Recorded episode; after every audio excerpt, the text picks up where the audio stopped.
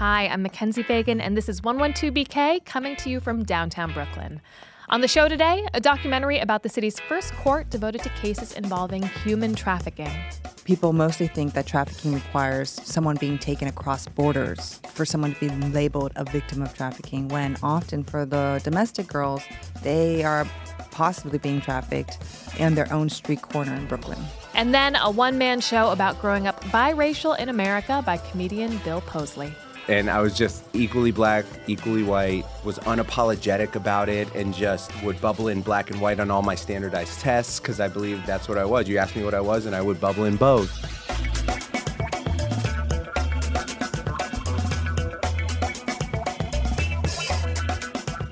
Criminalizing sex work doesn't stop sex work. Same with criminalizing drug use or abortion. What it does do is create an unsafe and punitive climate for people who are already incredibly vulnerable.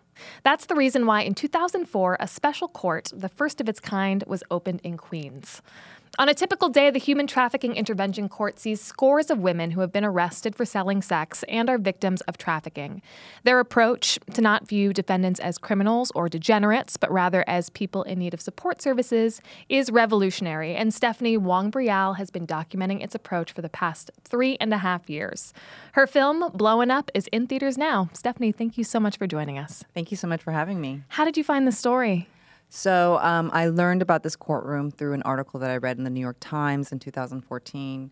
And when I read about the population of women that this court serves and that this court was being led by a Japanese female judge, my interests were immediately piqued. And so my producer and I hopped on the F train and we took the train to Queens and we observed the court in action. There was a, a case recently, I guess in the last two years, that made headlines. The New York Times did a big feature on it about a woman named Song Yang, I believe her name was. Yes. Um, who committed suicide uh, when she was being arrested again by by undercover police officers, and she had gone through this court. Correct? Yes, absolutely. I, I feel like that was the first time that a lot of people had heard about this court. Can you tell me a little bit about the work that it does and why women like Song Yang um, are, are channeled into this court? Yes, so this court, as you had mentioned in the opening, is the first of its kind in our nation, and it's trying to change the way that women are prosecuted who've been arrested for prostitution charges. And prostitution charges run the gamut. It can be a lot of the women are being arrested for loitering, for massage parlor raids, and so a woman like Song Yang, who um, the case of Jane Doe article from the New York Times, she was one of the women who was arrested in the massage parlor raids. And this courtroom, in fact, serves two population of women: one domestic Black, Latina, transgender youth, and then the other half of the courtroom is mainly undocumented Asian women who are being arrested in these massage parlor raids.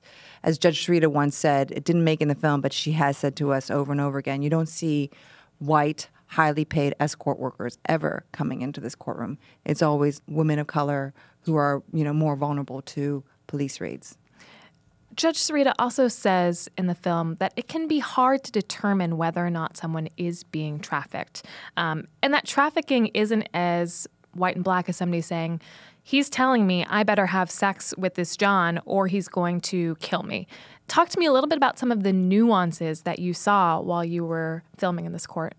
Yeah, um, I learned so much while making this film about the sex worker spectrum and how vast and different it is across races, backgrounds, ethnicities. And I love that moment in the film when Judge Serita talks about coercion and that there are different forms of coercion that we don't understand.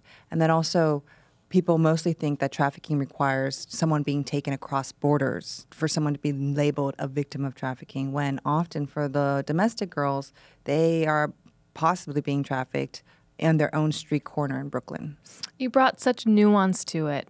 And you know, one of the things that Judge Serita says is, you know, there may be a case where a woman is told you can't stop. Maybe you got into this quote unquote somewhat willingly, you know, because you heard that you were making money, but you can't stop because otherwise we're going to tell everyone in your village back in China what you're doing.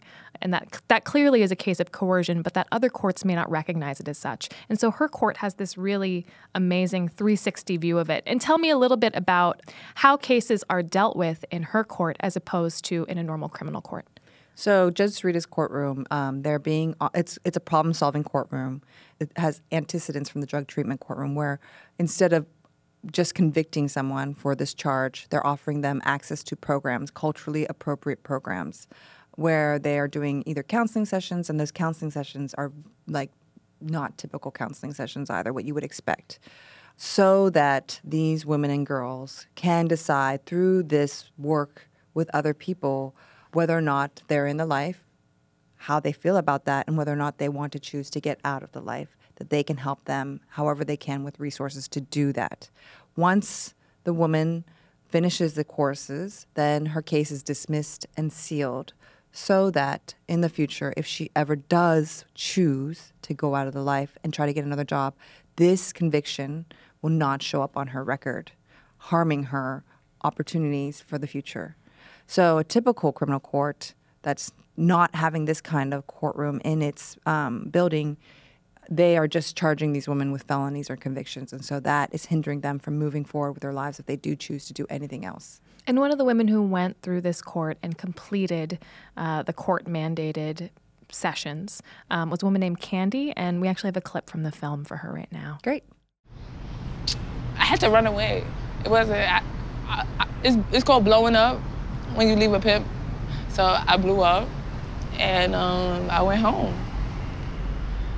It's hard to do it on your own because when I did try to do it on my own, I got my room ran in. I got um, gun put in my face multiple times. I've gotten robbed. I've gotten stabbed. It's, it's a lot of, it, that comes with a lot. Doing it by yourself, like that's like the only benefit to having a pimp is the fact that you have protection. How did you approach talking to these women, many of whom were extremely vulnerable, some of whom were undocumented, and telling them, hey, is it okay if I film you and are you comfortable sharing your story? Yeah, so the women in the film were the only women who wanted to do this. There were so many women who did not want to participate in the filming. And, you know, when people learned that we got access to film in the courtroom, they assumed that we got carte blanche to film everything that we wanted from there. But every single scene after the courtroom was another conversation, another negotiation, another long discussion that took sometimes three weeks, sometimes four months.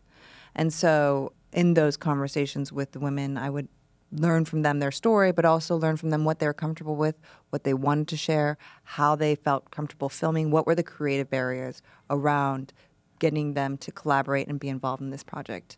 And so, based on those discussions, I created different framings and ways of telling their stories so that they would feel comfortable to share. The trust between uh, your camera and the subject is is so evident because many of these women do share in depth. Um, and another thing that really comes across is the vibe in the courtroom is amazingly um, unmoralizing, right? Like there's a scene where um, one of the women who works for one of the service providers is talking to a woman who just has had her case cleared. And, you know, she's talking to her about, like, you know, what's next for you? Are you going to go back into the life? Are you still in the life? And the woman hedges. And the service provider says, You know that there's no judgment from me about whether you're doing what you're doing or not. I just want to make sure that you're not getting arrested and that the rest of your life isn't going to be ruined. I'm curious about the fragility that emerges about this court towards the end as that woman in question moves away and another woman, a DA, passes away, you get the sense that this court exists because there are some good eggs. Um, was that a sense that you got, or is the court bigger than this handful of women who you follow over the course of the documentary? Yeah, that's a great question. I think that this court, I mean, we observed other courts in action. And uh, one thing that we loved about the Queen's courtroom in particular was this the larger than life personalities of each of the stakeholders who represented the courtroom, not just Judge Serita, but like you said, Eliza Hook, the GEMS counselor, Kim Affronti, the prosecutor, even the court officers had larger than life personalities. But I also loved it because they all taught me as a filmmaker that we all have our own dilemmas coming into this space. And even though our dilemmas and our moral values might be different, we're all here together to do the best that we can in the roles that we're in to help these women, whatever that means. What were some of your own assumptions that you found challenged? I mean, I think that, you know, like most women and girls, we believe that, um, you know, sex work is something that you have no agency in and you have no choice. And that's completely incorrect assumption. Mm-hmm. Can I ask about your own background? Are you what what is your ethnic background if you don't mind me asking? Yeah, no problem. I'm a Chinese American. Mm-hmm. My parents are both from China, and they immigra- immigrated to this country in 1977, the year I was born. Mm-hmm. So I grew up in Ohio. I'm curious about what it was like for you filming um, with a lot of these women who had been busted by vice squads in massage parlor raids. Luckily, I speak Mandarin, mm-hmm. and so we could communicate on a very personal level about life and life choices. And, um, you know, it was so great to hear from them about the things that they wanted.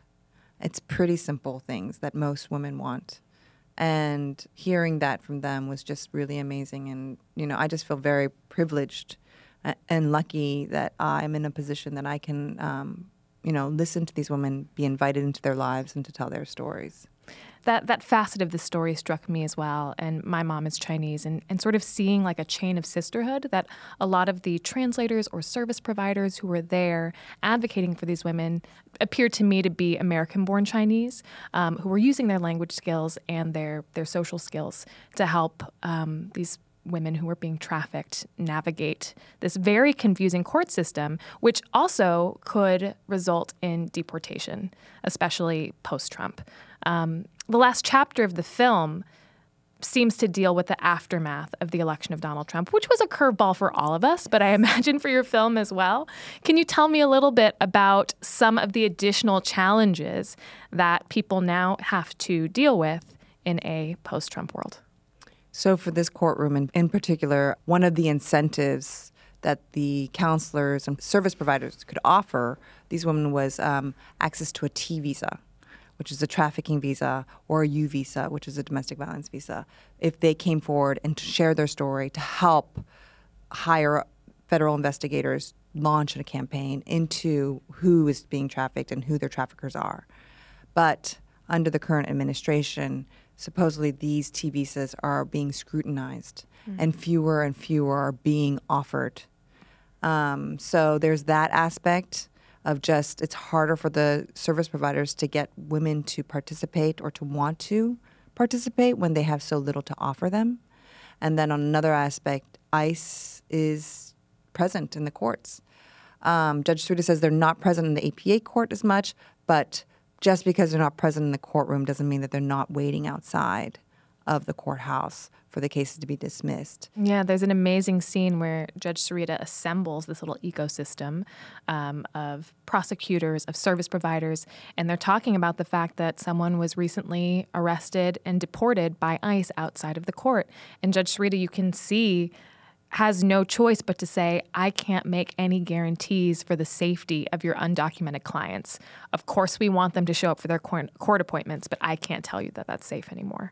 Um, it really felt like it called the whole efficacy of the court into question. She gets so upset watching that scene because it just reminds her of just how hard their work is. And no matter how hard they try to do the best they can, and that they all try to put these measures in place of trauma, understanding that there's other forces at work that they cannot control. It's hard.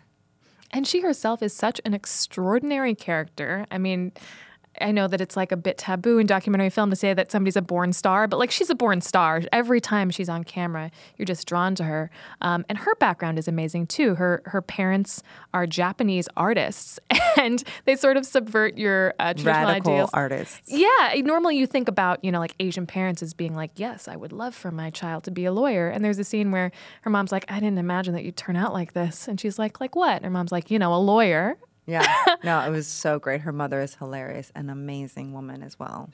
What is the current state of the attempt to decriminalize prostitution in New York City? So there's currently a movement, a decrim movement that's happening in New York State right now, in New York City in particular. Um, and you know, I think that uh, it's it's testing a lot of people and making people think differently about things. And um, you know, it's a moving organism that is figuring itself out. And if people want to see the film blown up, which I highly recommend they do, where can they do that? Um, they can see Blown Up this week in the theaters at Quad Cinema uh, in Manhattan. It's playing five times a day until Thursday. And then on Friday, it's going to be in LA at the Laemmle Music Hall in Beverly Hills. and it'll be playing there for a whole week from April 12th to the 18th, and I'll be there opening weekend for curated talkbacks. Stephanie, thank you so much for coming on the show to talk about this important issue and this really beautiful film. Congratulations. Thank you so much for having me.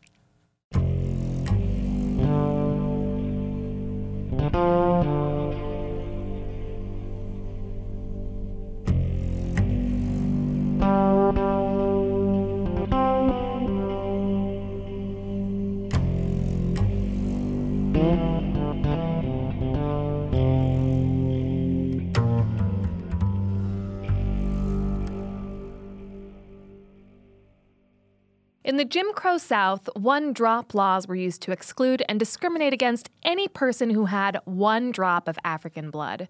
No matter how white someone looked, if he had a single black ancestor, that meant he was black too, and therefore a second class citizen. These racist laws inform the way we think about blackness to this day. Our next guest spent decades grappling with his own identity, finally channeling it into a new solo show called The Day I Became Black, now playing at the Soho Playhouse and just extended through May 26th. We're happy it brings Bill Posley to 112BK. Thanks so much for joining us, Bill. Thank you so much for having me. I appreciate it. So, your dad is black, your mom is white. Tell me a little bit about how you thought about your own race as you were growing up.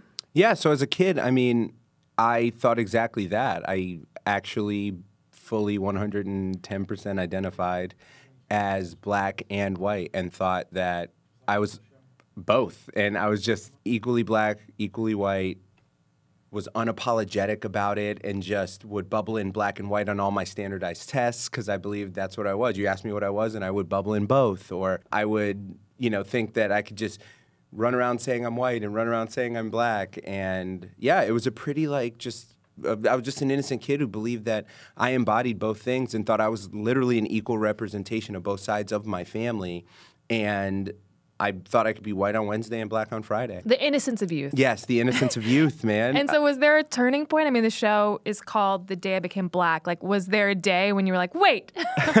Well, for the for the experience of a of a show, you kind of want to hit this climactic moment.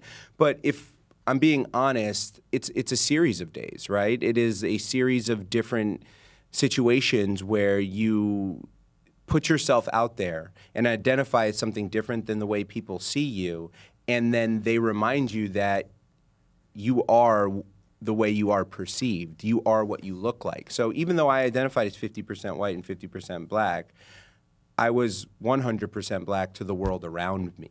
And so because of that, I felt like when I tried to bubble in black and white on the test, the teacher told me I had to put just black.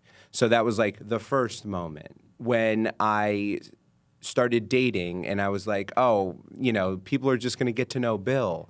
What I didn't realize is they were dating somebody who was black and there was a level of expectation that came with that that I didn't think or even knew existed at the time. And so over the course of my life and as an actor, right, you go out to Hollywood and you're like, "Oh my god, I'm going to be able to be in all these roles and be whatever I want." And then you're reminded that when they cast you, they cast you as a black person. Even though I'm half white, why can't I be in any white roles? Why can't I play an Italian immigrant in a movie because after all that's my mom's dad that's my grandfather you know and so it's hard for you to kind of wrap your head around what you identify with and the way the world sees you and that battle that struggle is you know the basis of my show and is you know just something that somebody who's biracial specifically in this country kind of has to deal with mm-hmm. I mean, it strikes me as interesting too because I'm mixed race. My mom is Chinese and my dad is white.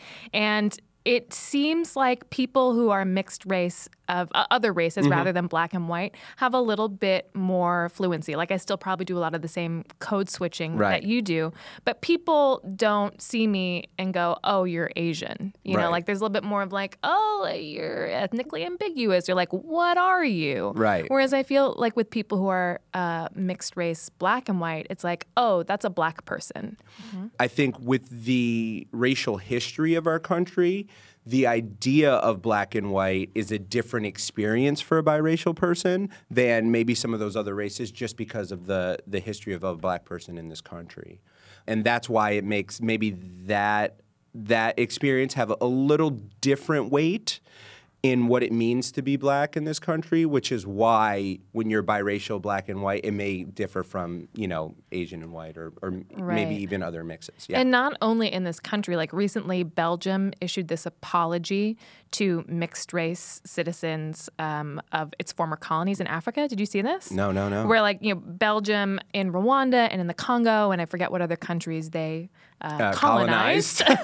um, they had a policy, an official policy of any children who were the product of a Belgian and African union were kidnapped and put in special orphanages because the the existence of these children went against everything that they everything that colonization was based on. You know that white supremacy, Yeah. right? And that they were viewed that mixed race kids were viewed as like dangerous elements who might then rise up and overthrow Belgium. wow. Yeah. the different countries have dealt with this in different ways. I know that you know specifically in South Africa, thanks to you know Trevor Noah's story, the idea that uh, being mixed race, you were born a crime and it was illegal, and then you're even subcategorized because there's black, there's white, and then there's colored, and that's what ends up being a, a subcategory there. And in this country, you are put into the category of black and almost told to deny half of who you are and not be able to relate with a side of yourself that you feel strongly connected to. And so it, it's interesting that 280 countries around the world and different people all mixing together, when two races mix, on a human level, we all have a reaction to it. Mm-hmm. And that's what's kind of crazy, you know? I'm curious about your experience with both sides of your family. Like when you were with your white side of the family, were you perceived as like too black? When you're with your black side, were you perceived as too white? you think, oh my God, I'm biracial. I'm gonna have the best of both worlds. I'm gonna be loved by everybody. And the truth is that you're always going to be too black for white people, not black enough for black people. And that was a lot of the times my experience because when you're around your white cousins, you're the only one who looks like you. And um, when you're around your black cousins, they think that you have some sort of white privilege that they don't have. And so because of that, and you're and the whole time you're just trying to fit in. I just I just want to hang out with you guys and run around and play and do all that stuff. And so I found myself legitimately overstepping to try and fit into both sides. Um, when I was a little kid with my white family, they all had spiked hair, so I would I would load tubs of gel into my hair It was a moment in time. to try and make it, to try and make it spike, and then we'd go run around, and the gel would just sweat and drip into my eyes and burn my eyes. That eyes. stings, That yeah. stings. That stings. Or uh, you know, I remember with my black cousins trying to show them a dance I choreographed to Backstreet Boys, and like, we don't listen to that. you know what I mean? And it was, and they were like, Right. and it was embarrassing, and they like shut me down and made me feel self conscious about it. It can be very lonely. Mm-hmm. And I experienced prejudice from both black and white people, and that's the other thing that is is kind of a unique experience where even though I look like somebody who is perceived black, within that community, I was called names like half breed and African and high yellow and you know things that really hurt my feelings growing up. Now you have all this you have this generation of biracial children who are now growing up in a time in America where we're learning to to find the language to talk about our experience who we are now learning that it's okay to come into the racial identity that we were so trained to forget about or lose or suppress. And we just put based on our appearances all these prejudgments. And so once the world puts those on us we we hold on to them and we operate from that you know and it's a really difficult thing to unlearn and untrain but now i think we're having a, a time in our society where biracial people are, are vocalizing that Absolutely. Yeah. And I often feel like because I, I often am perceived as white, um, when I'm in the company of white people, especially, I have to find some way to work in there. Yeah, That, like, oh, by, like, Mo, my mom's from China. In case I say something that strikes them as like off color Right. or like odd, you know, or maybe even racist. Yeah, Right? yeah. Um, but one thing that I do think is a strength of people who are biracial is that we're very good at code switching. Right. Like we're able to, and that can be applied to other things, not just moving between like black and white society, but we are able to be a bit of chameleons, right? And see what situations uh, require of us. Right, and and and it's something that you kind of do as a survival mechanism early on in your life. I, I think one of the things that you know through doing this show and doing all this stuff was the idea of how to how to how to stop that in a way that makes me feel inauthentic to myself. And so that was one of the things that I really came across as a revelation from this, which was the idea that at what point am I changing Bill, right? At what point am I no longer being Bill? And so to now be able to step into a situation and say proudly that I'm biracial, yes, I look black, but that doesn't mean I'm going to deny half of who I am, allows me to now operate from this beautiful place of like, I'm no longer caring what you think about me. I know who I am and, and how I feel, and that makes me feel like so great. So the show is at the Soho Playhouse until the end of May. Yes. And maybe we'll close out with why don't you tell people why they should go see this show and what do you hope they take away from it without being prescriptive? at the end of the day, it's a show about identity, eh, which is which is something that biracial people don't have the monopoly on. Everybody, every human being in this country is searching to find their own identity. It is a struggle that we all continue to have. This show is just my own story to find my own. And I, the reason I wanted to say that is you don't have to be black or white or biracial or a- anything to come and find a part of this show that you completely relate to.